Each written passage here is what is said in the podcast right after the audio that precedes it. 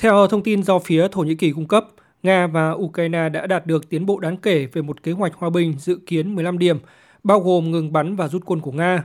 Ngoại trưởng Thổ Nhĩ Kỳ Mevlut Cavusoglu nhận định Nga và Ukraine sẽ đạt được một lệnh ngừng bắn nếu hai bên không đi thụt lùi so với những tiến bộ đã đạt được.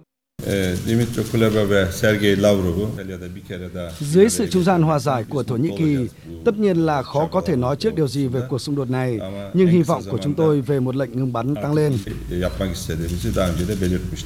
Về phần mình, Ngoại trưởng Nga Sergei Lavrov khẳng định nước này sẵn sàng đẩy nhanh tốc độ các cuộc đàm phán và Nga hy vọng chiến dịch quân sự đặc biệt của Nga tại Ukraine sẽ kết thúc với một thỏa thuận toàn diện về các vấn đề an ninh, trong đó có quy chế trung lập của Ukraine.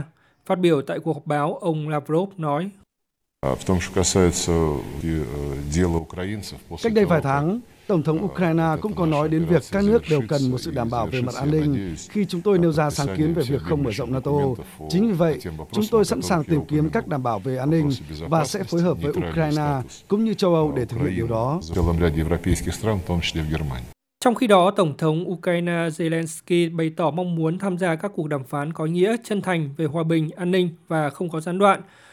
Ukraine sẽ vạch ra làn danh đỏ để không nhượng lại lãnh thổ của nước này, bao gồm cả hai khu vực ly khai thân Nga. Tổng thống Zelensky cho biết ông có thể gặp Tổng thống Putin trong những tuần tới nếu Nga và Ukraine đạt được hiệp ước hòa bình.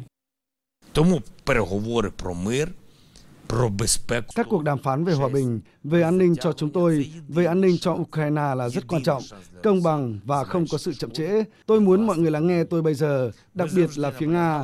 Đã đến lúc phải có một cuộc gặp thượng đỉnh, đã đến lúc phải đối thoại.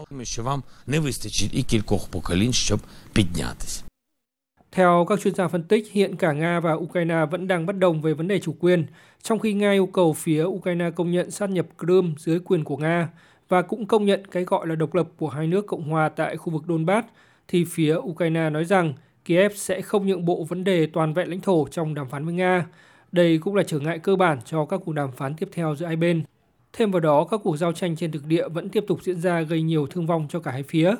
Theo thông tin từ Liên Hợp Quốc, kể từ khi xảy ra xung đột giữa Nga và Ukraine đến nay, đã có 3 triệu 300 nghìn người dân Ukraine sơ tán đến các nước láng giềng.